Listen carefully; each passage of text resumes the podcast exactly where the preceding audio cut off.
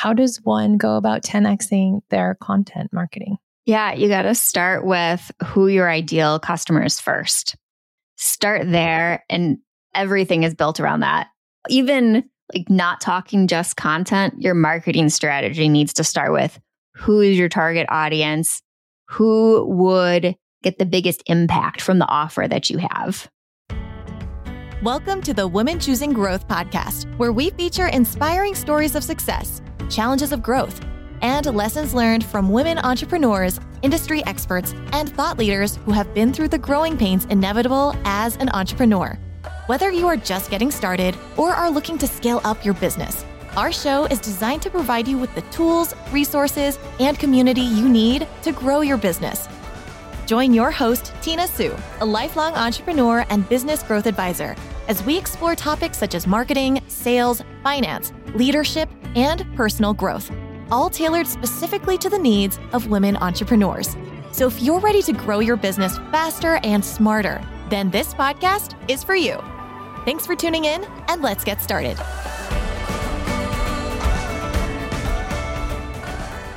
Welcome to another episode of Women Choosing Growth. Today, our guest is going to help you, especially if you are a business owner who is trying to figure out how to market your business, or if you're trying to get your team involved in the marketing, if you even have a team, or if you're just trying to understand your ideal customer, maybe staying consistent with your marketing or aligning your business goals with your marketing.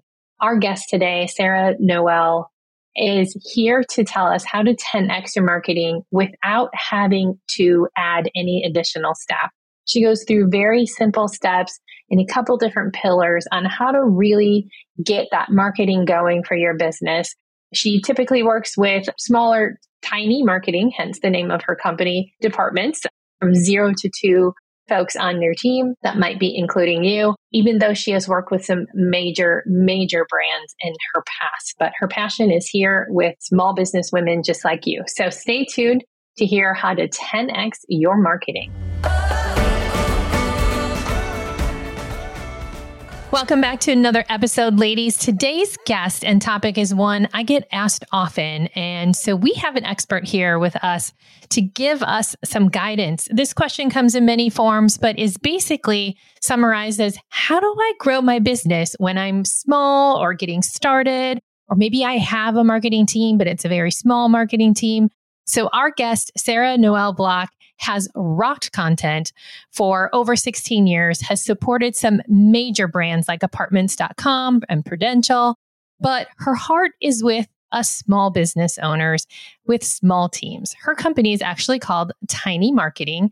And for those of you who have a tiny marketing team but want major marketing results, she is here to share her expertise with us today on how to 10x your content marketing without hiring additional staff. Welcome to the show, Sarah. Thank you for having me.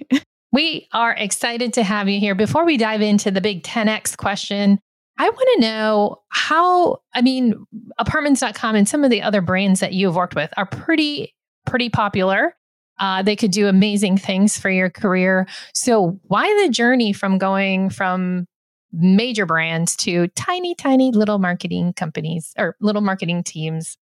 Because they didn't really need me. They didn't need my expertise. I'm a scrappy girl and I really love creating streamlined marketing strategies and systematizing the hell out of them. And they didn't need that. They needed my writing skills or my ability to create and fill virtual events. But I like to do it all and I like to see the impact it has on those small businesses because it's it's more personal. Yes, very personal. And I, I imagine working with small business owners as I do, there's there's a lot of growth to be able to happen when you're not a ginormous company. Yeah, think about that. Like Prudential, like the amount of money I can get them, they're like, yay, that's great. But these small businesses where it impacts their lives, that's a whole other story. Being able to help someone live a better life that's a lot more exciting to me. It is, and like you said, it's more impactful. You're part. You're part of their journey, where it's about prudential. Mm. They're like, okay, thank you. Thank you, yeah. employee number 487. yeah, exactly. no diss on you, Prudential. Great things, but I get it. So, what was that journey like from going from like the corporate world to to working with your very first client? How did that transition? So, I was always part of tiny marketing departments, or I was the sole marketer in the company. And that's why I've started aware where my formulas and my um, frameworks came from because I needed that. I had seven company presidents coming to me with their revenue goals for the year, and I had to figure out how to make that work when it was just me. So I was able to take the frameworks that I built to be able to manage that and use that for my clients. Whereas those big companies I've worked with, those were always agencies outsourcing their content strategy to me. So that's how I ended up working with them. But when I was in house, it was all tiny marketing departments all the time. So it was an easy transition for me to be able to take what I learned there and apply it for other companies.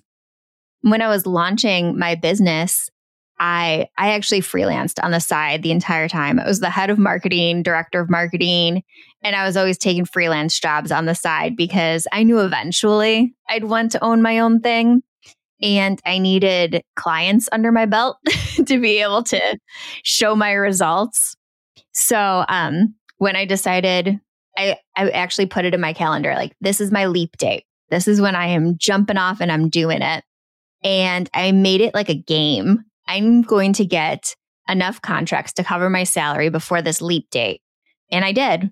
And it's been going well ever since. I love that. I, I love putting that, you know, um, listeners know that I love having big goals that are in the future and then, you know, little tiny, tiny steps towards it. So I love the fact that you made that goal and what you had to do to get there. Absolutely. It, was the leap date the original date or how close were you to that? I actually left three months early. ah, that's even better. Yeah, Absolutely. I met my uh, contract goals before before my leap date. Awesome. I so what kind of clients do you work with? Obviously, we know that they're tiny marketing teams, but de- describe that for me.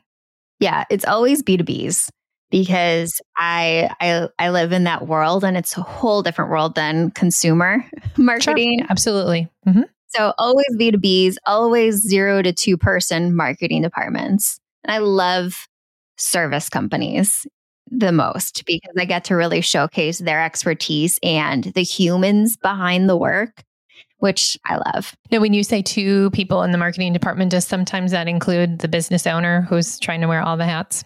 No, I don't count them as the marketing. They're in the zero category. Okay. Two is usually there's like a marketing director and they'll have maybe an assistant and they need a ton of support whenever they have something big going on, like a webinar, a virtual workshop, things like that, or ongoing content that they just can't keep up with in house. That's when they come to me. Okay. That thank you for describing that your topic today and what you wanted to share with our lovely woman audience is how to 10x your content. That's that's a lot. 10xing is not just like next year's growth. It is, well, it can be for some people, but it's a lot. So where do we get started on that? How does how does one go about 10xing their content marketing? Yeah, you got to start with who your ideal customer is first. Start there and everything is built around that. Even like not talking just content, your marketing strategy needs to start with who is your target audience? Who would get the biggest impact from the offer that you have? Amen to that. I we just uh, finished up a four week sales series, uh, and that's part of this, you know, sales process too. You have to be able to speak to that audience and what their needs are. Absolutely. So, how do you go about defining that? The first thing I do is I interview my clients' customers and I want to know everything. I want to know what are their challenges, what triggered them to contact my client in the first place. What other what were the competitive alternatives? If they didn't go with them, would they have done nothing? Would they have hired a VA for this? What would they have done instead? Where do they go when they have questions? Like they're running into a problem, they need to find a solution. What's the first thing that they do? And oftentimes it's not Google like I would have thought. it, it always surprises me, but I want to know all of that. You do a deep survey with people who said yes to whatever service that you're working with for that company. Um, not only a survey, I do run the survey, but I'm having conversations with them. Okay. To dive deeper, right? I imagine you're asking more deep questions. Diving way deeper. And, you know, once you start asking questions, then you bounce in other directions. You're like, okay, well, now I need to know this and I need to know this.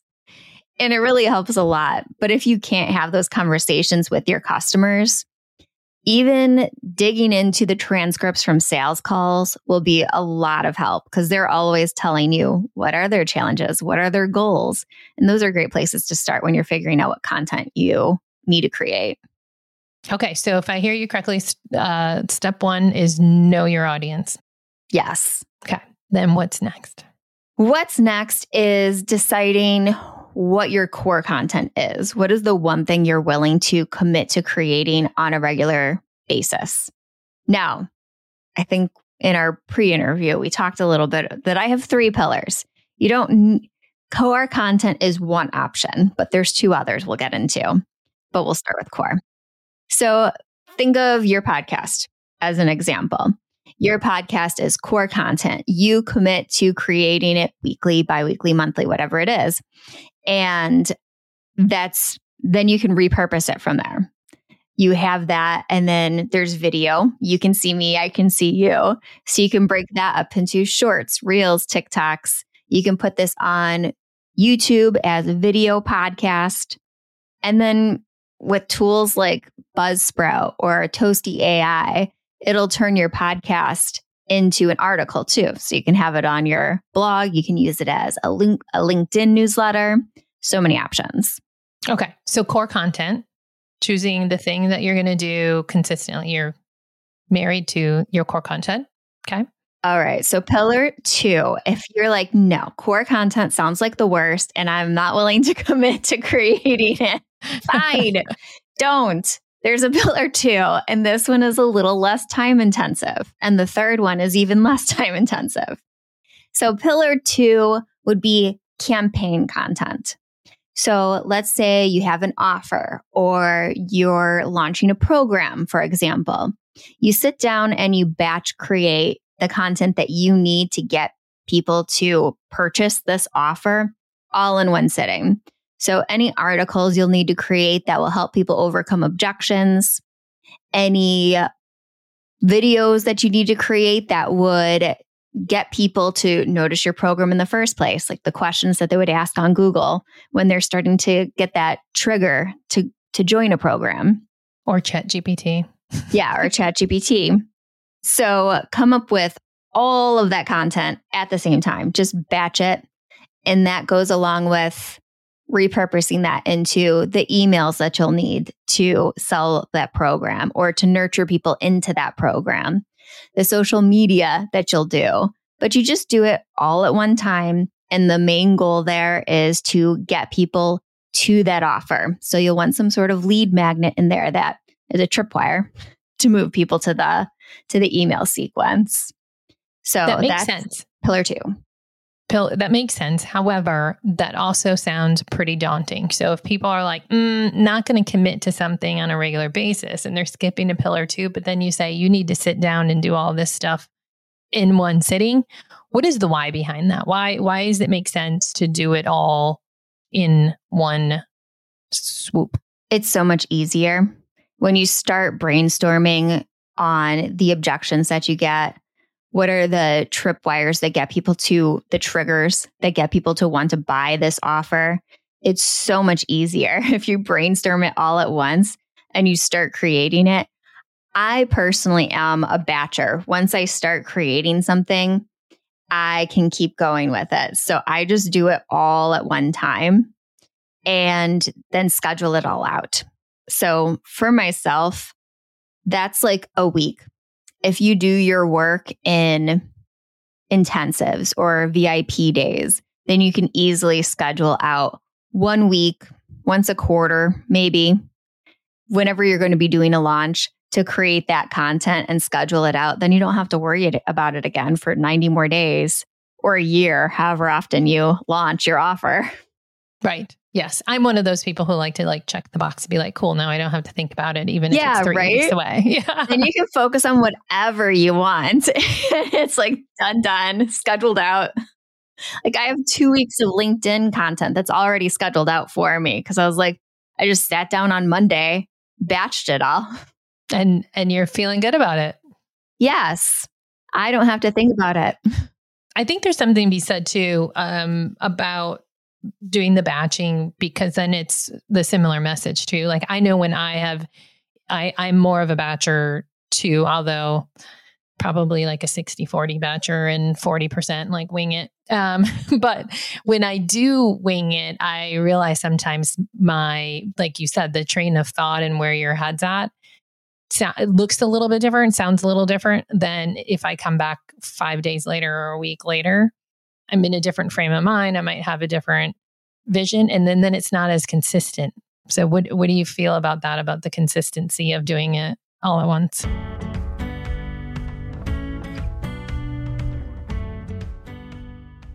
Are you an accomplished woman business owner with a story to tell? Do you crave a platform where you can share your journey, the good, the bad, and the ugly? Hey everyone, it's Tina here. If you're fans of the show, then you know we are a show that celebrates the strengths and resilience of women entrepreneurs just like you. As we're getting this podcasting community going, I thought it would be fitting to an extended invitation to apply to join me as a guest on our top 100 podcast platform. I started Women Choosing Growth because I believe that real growth happens when we come together and share our expertise and our experiences.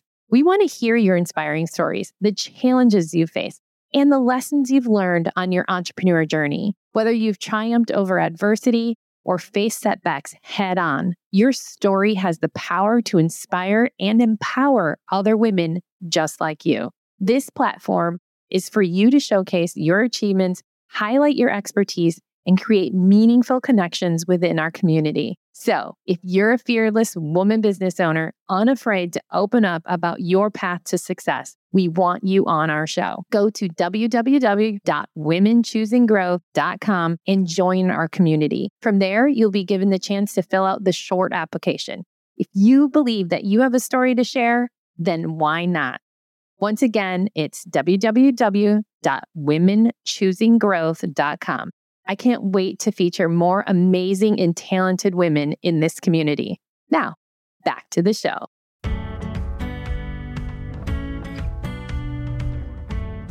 Yeah, it is more consistent. Your messaging is always on point because you're in that that train of thought. I even do this with my clients. I create all of my contents, my clients' marketing as well, and I do it batching. I set aside an intensive of certain amount of days blocked off. That's just them. And boom, I'm driving through all of their marketing and I am in their head and it's so easy. You work so much faster and it's better because you are like living those challenges that your customers are dealing with. The objections are coming so much easier because that's all you're thinking about in that block of time. Interesting. So almost like being inside the movie of a lifetime movie, right? yes. Stuck as a character dramatic. in there.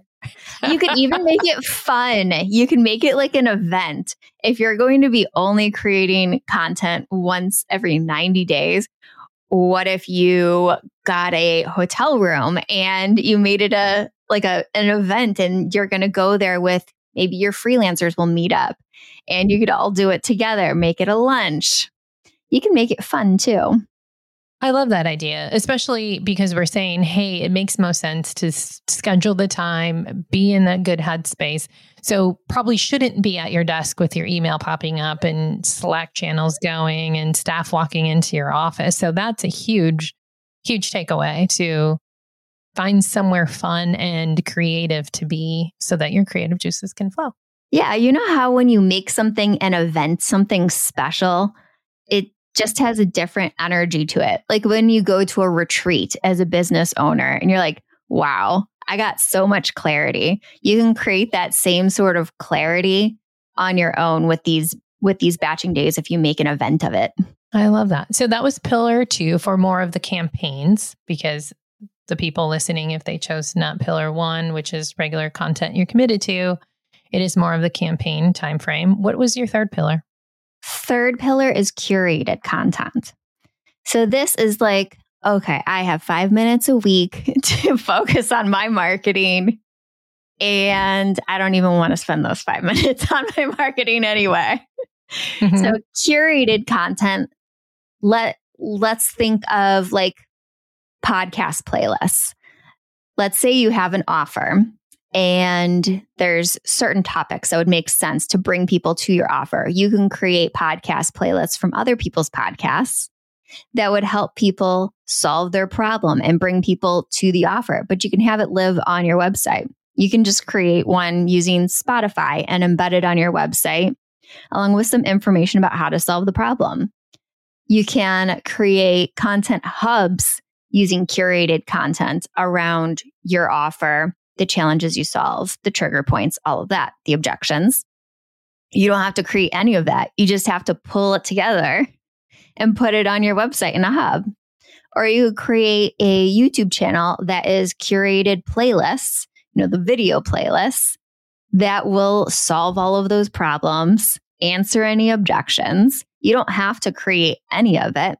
You are just finding the best content out there that will solve those problems and then connect like your own lead magnet to it or your your offer should be added to it. So the content itself is curated, but you have a couple pieces that are your own to pull people into your world, get on them on your email list. So let me validate that. Are you saying in the curated, you're pulling from other people that are solving the same problem as your business and you're using their content? I wouldn't on... necessarily pick a competitor. I wouldn't pick a competitor, but like HubSpot, for example, has a whole podcast network of of podcasts that you can choose from to add on to a playlist. I have a playlist of all of the podcasts that I love that are about event marketing because I love event marketing. And none of them are my competitors, but they created great content on that specific topic. And I also sell planning your virtual events. Okay. So using other thought leaders, if you will, to, to amplify the thing that you're trying to solve, but then having your own call to action or whatever it is that you are trying to get them to engage with your company. Is that, am I understanding that correctly? Yeah. So you're doing the hard work of curating the right content for your audience and then connecting, embedding it into your content hub on your website, connecting it to your call to actions. that's the I have zero time nor want to create content, content marketing. the only time involved in that is finding the right content. Yeah. In your world, which I'd imagine if they're on any kind of platforms, they would be seeing that anyway. It would be part of their. Yeah, it exists out there anyway, but you're creating a list that will, that's pulling it all together and solving their problems. Okay. Curating content. What else in the I don't really want to do much bucket is there? yeah, I don't really do much is curation. It's all in the curation, but you can curate in lots of different ways. So, yeah, it would be curated articles and pulling them into a content hub or creating some sort of guide that will take people on a journey through their sales objections and solving the problem. You could do an entire sales funnel within a guide. And just, yeah, have it live on your website and uh, make sure it, it makes sense. It's in a logical order that they'll need. All right. Um, I know you had mentioned too, like being guests on podcasts. Would that follow into curation? You know what? That is its own thing. If you don't want to create content, you don't have an audience either, then let's talk about collabs. That would be, that's not one of the pillars. It is its own thing. Let's talk about collabs. So, when I first started my business and building my audience, I obviously had none. Nobody cared who I was. That's how we all start out. That's how we all started, Who's me included. And so what I did is I did a lot of guest blogging on other publications that my audience was reading. And then in my bio, I would have a lead magnet attached to it. So that's how I started to grow my list. And then as guest blogging became less popular, I started moving to bringing people onto my own show and building relationships that way with an interview style show. And then guesting on other people's shows, doing webinar swaps where I was the guest on a webinar for some sort of product company and then maybe they would come on to mine and do a do a podcast or a webinar for my audience and then guest podcasting is easy tons of people are looking for guests to interview so that's another way to get in front of that audience and you just have to do it very strategically have a landing page for people to go to once they discover you on someone else's channel and have a lead magnet attached to that. Make it really easy to convert when you're doing that.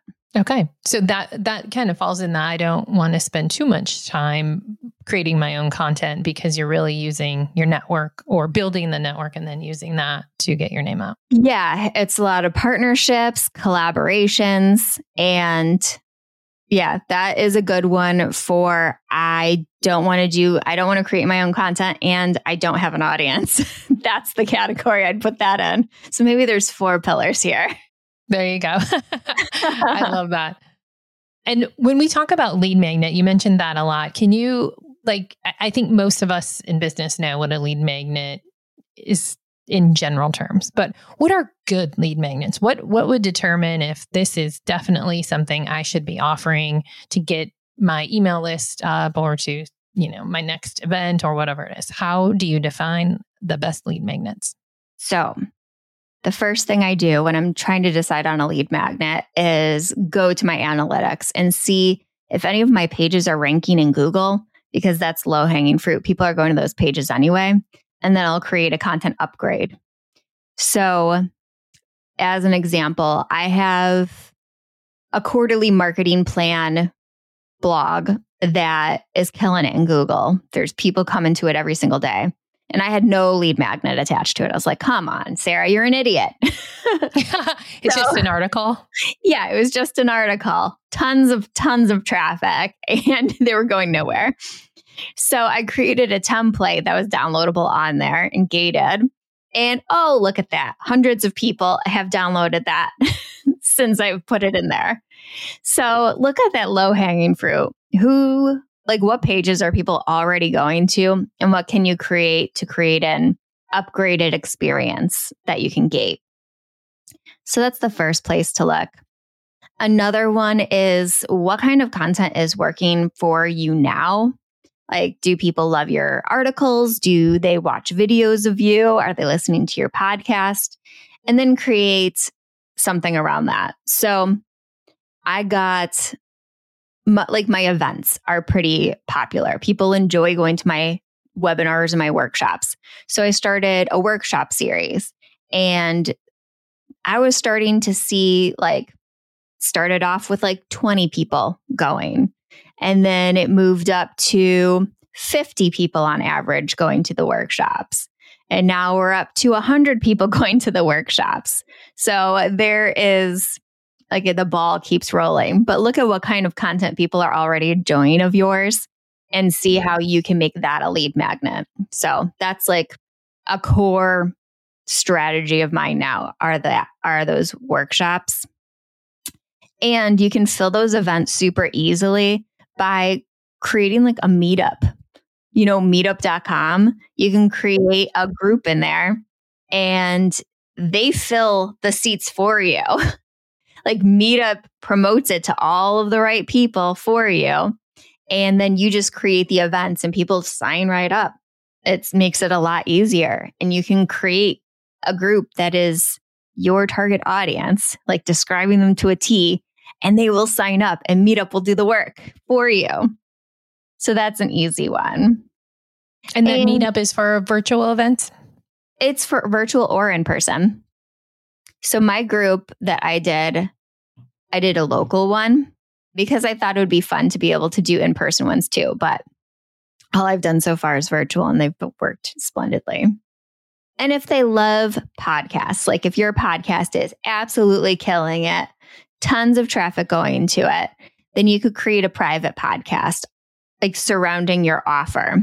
So that would fall into like pillar two, where you're creating a like campaign content and it would just be a private podcast on one specific topic, wanting them to do one specific thing, buy that offer in the end. But that's another route you could go with a lead magnet. So on the lead magnet conversation is it's okay for a business to have a lead magnet for a webinar, a lead magnet for a the actual product that they have, right? It, how many lead magnets make sense?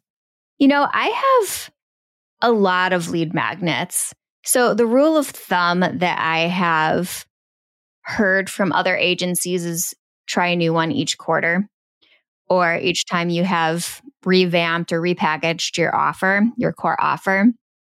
But I like to do little micro lead magnets. So I have a decent amount of them. Every time I have a webinar or a workshop, I'll just gate it and make it available on demand. So it's still available to people. And, and define what gate means for those. Put listening. it behind an email wall. So they need to provide their email in order to gain access to it. Email is gold. Yes. And then I create little micro lead magnets for anything that's doing well in Google, anything that killed it on social media. Like if I had a social media post that went viral, oh, let's let's create some sort of lead magnet around there and drop in the comments. There you go. Um, when you talk about Google too, is there somewhere that a non-marketing person can go to see what keywords in their industry or what's, you know, what's top of the list in Google right now? Yeah, you know, some easy ways to do that is to go to Search Console and if your website is attached to it, which is super easy to do that, you'll be able to see what keywords people are using to find your website now. But like the absolute easiest thing to do is to just start Googling keywords that you would use to describe your offer and see how they auto populate at the beginning. And also look at like frequently asked questions that are on there.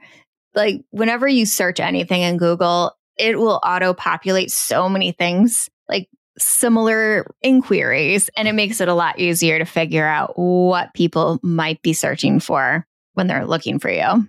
Yes, I've I've used all those things without knowing that that is the go-to place. so yeah, I'm going low-hanging fruit on those. I use Ubersuggest, which is really easy and cheap because you can buy it in a lifetime, like a lifetime thing, like one price. It's Neil Patel's tool. And that one is awesome because you can put in your competitors and see what keywords they're ranking for too. Okay. Awesome. So we've talked a lot about the the different pillars. You've given so much important information today. I love it. Is there anything else missing before we kind of summarize it and wrap it up in a nice bow? I don't think so. We talked okay. about a lot. we covered a lot. So, number one was know your target audience. And you went pretty deep on that. That's not just here's who I want to sell to, but actually know what their pain points are, what problem you're solving, do some due diligence and research on that. That was key step number one, right? Mm-hmm. And then we have your different content pillars, whether you want to spend some quality time doing it or you would rather not. And we, you kind of broke that out into core content, which is consistent, batch content, which is really about the batch days and sitting down. You shared some great insights on why to do it in one sitting, and then your curated content. And all revolving around the email list because email is gold. Yes, make sure is. we're capturing those. And oh, let's not point. forget our mystery fourth one, the collab content. collab content. That's right. Yes. The email list, the lead magnets, the collabs, um, so many great things.